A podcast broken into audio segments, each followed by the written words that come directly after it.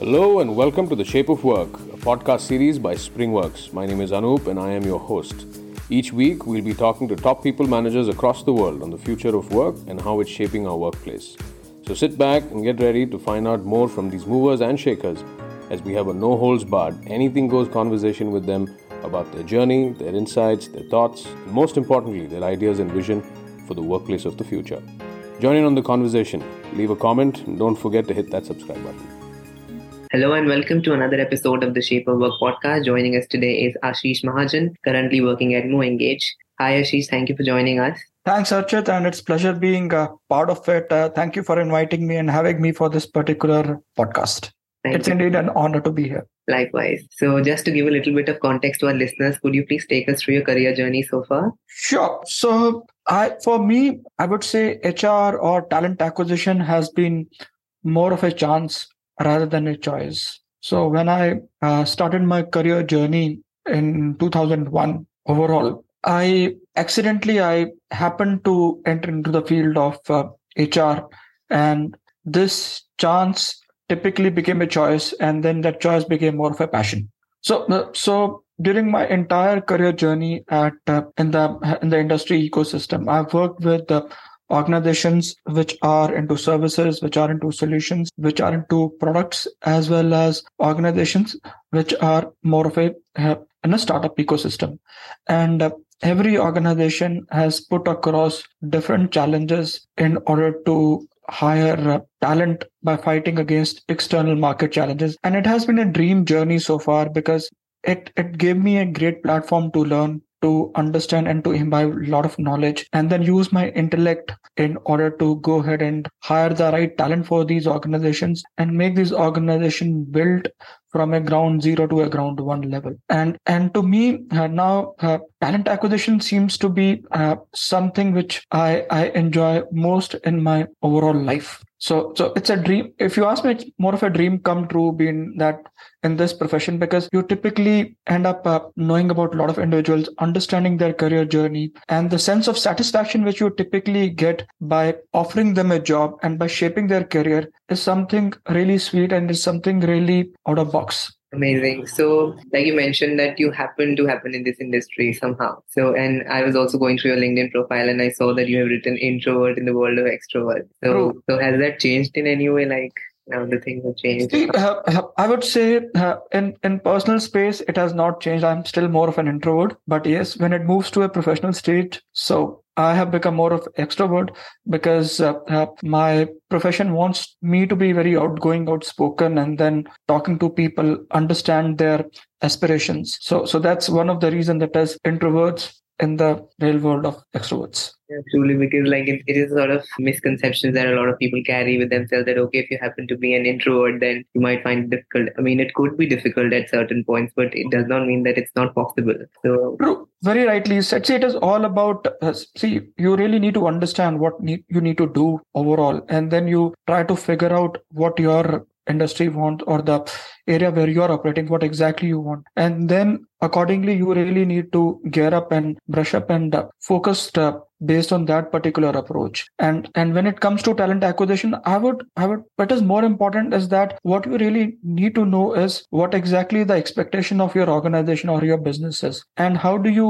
typically go ahead and map to the real industry talent pool and then start conversing with them. I would not say that you have to go and uh, do just blah blah blah. You really need to be very focused to the approach. Understand what what exactly the other person is looking at and what exactly you need you have to offer and try to map it up or align it up. And that is where your overall success lies. So so it is to be so you really need to do a lot of homework a lot of groundwork go through the profile go through the job in detail because while you read the job description in detail and while you go through the candidate's profile in detail you will automatically start having questions in mind. How do what sort of conversation i need to go through? And while you are conversing with the candidate you will have more follow-up questions. And that's how you would be able to move into the value chain. True. so it's been a while that you've been working in this industry. You must have faced a bunch of challenges so, what, according to you, were some of the biggest challenges that you faced in your journey?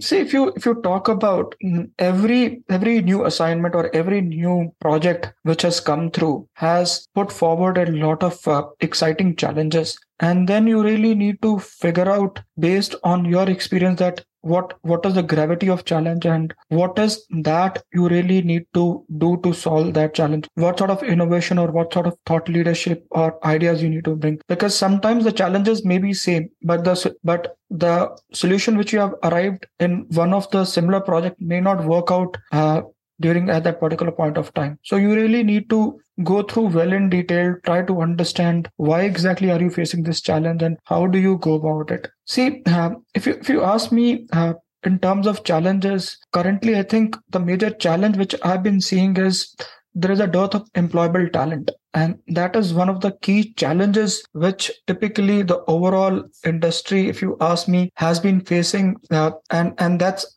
and that's not an only in it that's across different industry vertical or that's across i would say in the uh, overall industry uh, landscape. There's a there's a indeed the shortage of talent with the skill which which any organization typically really needs. So you really need to find out the right solution. How do you go about it? What sort of uh, uh, insights you really need to get and accordingly then you really need to find the right solution understanding what your competitors are doing from where they have been hiring from you really need to have a very uh, I would say a clear cut, uh, focused approach in terms of uh, uh, in terms of this, and and based on that only you could typically look at it, right? Whether you really want to follow an internship model, whether you really want to do a complete MOU with a college, and let them know that these are the typical skills where you typically are hiring. Why don't they train these uh, upcoming grads on these particular skills? And then based on those particular trainings then you start evaluating and hiring them up. Or or you look at where exactly these sort of talents are spending more time what sort of meetups they are attending. So you really need to be very thoughtful about all these perspectives and then accordingly go about in terms of hiring these people. I think another another challenge which uh, a lot of my colleagues, or I will say most of my colleagues have been facing is the great candidates typically are often fielding multiple offers. I think that that's uh, each and every talent acquisition professional typically is uh, going through because the notice periods these days are pretty fat and uh, the candidates typically have a good amount of time to shop around. But what you need to typically look at uh, in this scenario is how do you create that difference? What is more important uh, as a deciding factor is gonna be the sort of interview experience which you are t- uh, gonna provide to a candidate. How exactly you're gonna approach how exactly you're gonna provide him a, a core lasting impression right? This this really helps you. And and i've seen in multiple of my roles where candidates were having multiple offers in hand. Still we were not at par in terms of salary with the with our with our competitors on those particular rules. Still we were able to impress upon with a great and unique uh, interview experience and hence we were able to onboard those particular those particular talent. And i think this is uh, most important thing which which recruiters to, should typically follow in terms of providing a wow or a great interview experience. I think one way could typically be that while you are done with your interview process you should start collecting the interview the overall experience feedback from your candidates. A more of an nps score try to understand from them that how was the entire journey in the interview. What do they think about your interview process? Is there something which could be changed? What was their feedback on the concerned recruiter? Try to get as many as much as interview possible and that will really help in order to uh, streamline the process and help you in terms of providing a great experience to your candidate and which is which is these days a key uh, i would say important aspect of your recruiting. I think another another challenge which many of my recruiting friends across industry also have been facing is hiring managers are very picky in terms of what they want. They're very clear cut that this is what exactly they want and and majority of my uh, recruiting friends including me are facing this particular challenge and i think what is more important out here is a very collaborative or a partnering approach because until and unless the business and the ta function don't uh, work hand in hand or they don't partner, it is going to be extremely difficult for them to close a position and to get a right sort of candidate. I think this is this is one of the key things. They really need to go uh, understand the expectation of the business. They should be the part and parcel of the interview process. The recruiter should sit in the interview, understand what exactly the hiring manager is looking for, try to make notes and once once they're clear cut in terms of this they should start doing their initial screening based on those particular notes and try to figure out whether the candidate is gonna be a right candidate or not for that role. Second thing they should also try to figure out uh, what exactly your organization's evp and uh, your organization's culture is all about. And then try to see whether the candidate fits or gets aligned to that particular cultural environment or not. And based on that they should be able to take things ahead and partner accordingly with your business. Another important aspect and challenge which I've been seeing in in my previous organizations have been that the recruiters typically lack the technical nuances of the technical knowledge and, and it is important because as a, as a recruiter you really need to understand technology because that helps you to typically do a first level of screening in a uh, in a good way. Because if you are able to do that you're able you will be able to build that rapport or relationship with your hiring manager. And i think it's it's one of the key things which is which is important. And i think another important aspect in today's scenario which is one of the greatest challenge which i've been seeing seeing is being recruiter we really need to move beyond the transactional recruiting I think gone are the days when when recruiting was more of a transactional thing. Right now, what is what is more important is in terms of building more relationship, focusing more in terms of I would say candidate relationship management, right?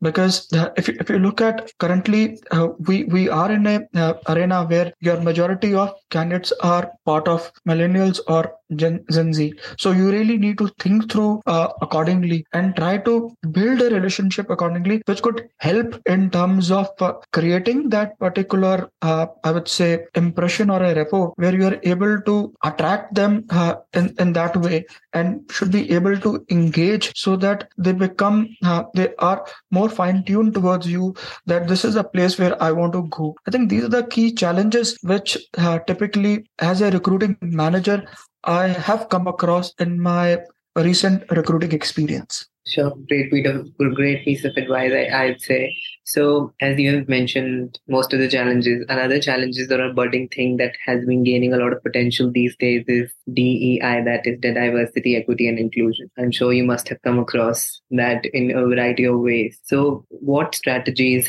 has been implemented from you know from your organization part, or maybe in your organization or via HR to you know to to show that yeah this particular this particular thing is being followed, or you know that we have diversity and inclusion in our culture? I think uh, to, uh, it is very important for any organization to to have a great uh, healthy diversity i would say mix and and it is a sign of a significant growth for an for an organization right and the organizations where I have worked in past, including MoEngage, there has been a special focus specifically in the DEI initiative. And I think uh, this typically leads to more productivity. This uh, leads to a lot of innovation. This leads to an excessive and imperative growth for an organization in, an, in a later run, right? Uh, so, so uh, even in uh, if I talk about or in my right, we, we have done specific uh, diversity drives to make sure that uh, for those specific functions,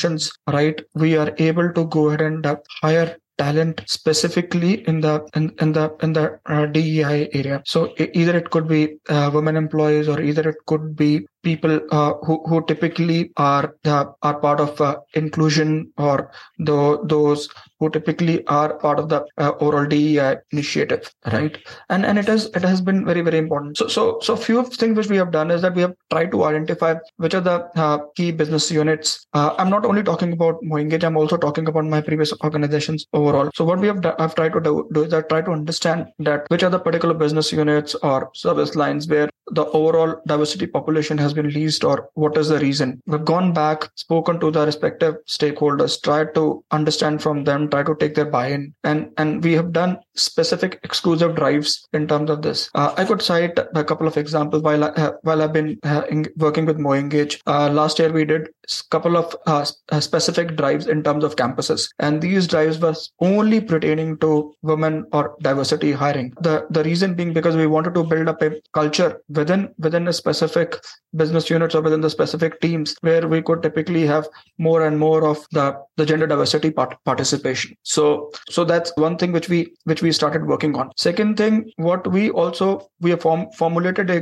uh, I would say, initiative or come up with an initiative called uh, i would say called reengage right? We we are yet to launch on this but reengage is more of an uh, internship program. And this is only for diversity candidates who have clearly taken a career break uh, due to maternity or due to they want to go, uh, go for a long break or because of could be any because of any of the other reasons right? And and if they want to come back to the larger workforce and they want to reinitiate or restart career. We are coming up with this particular program where we would typically be um, looking at this particular set of candidates and they would be evaluated and trained. And post that post the internship period we we may look at moving these people into a full time so that's that's one initiative which we are currently looking at but still it has not been implemented. This is one of the areas which we are typically trying to figure out more from a diversity perspective right? Other other than that what we've also what we've also done is that uh, we, we have tied up with various uh,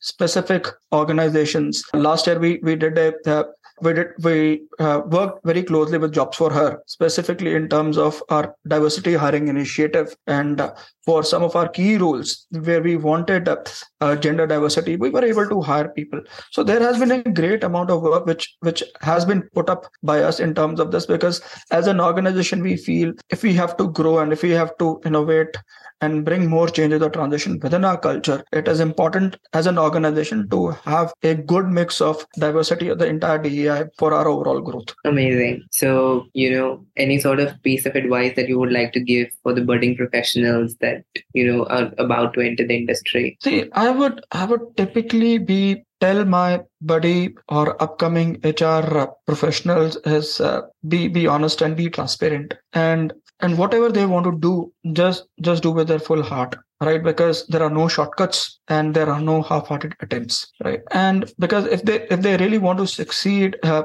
in in an in an hr environment what is more important for them is to focus more on certain key values which includes empathy. I think that's that's one of the key areas which any hr person should should carry. And then they should follow their heart and be honest of what exactly they want to do or what exactly they want to profess. Very true so now as we near the end of this podcast and we have entered a new year. You know, 2023 comes up with a lot of opportunities, with a lot of things that, you know, changing for good after specifically after the past three years have been a little dicey and ups and downs have been there because of different reasons. So any how do you think that the future of HR looks like? Like is there any specific trend that you see coming or, you know, that have the potential to like take over the HR industry? It could be like technology or anything. I think uh, see change change is inevitable in every every industry, right? It can't be things can't be constant, right? And similarly uh, is the situation with the with the HR uh, profession. So uh, if if you look at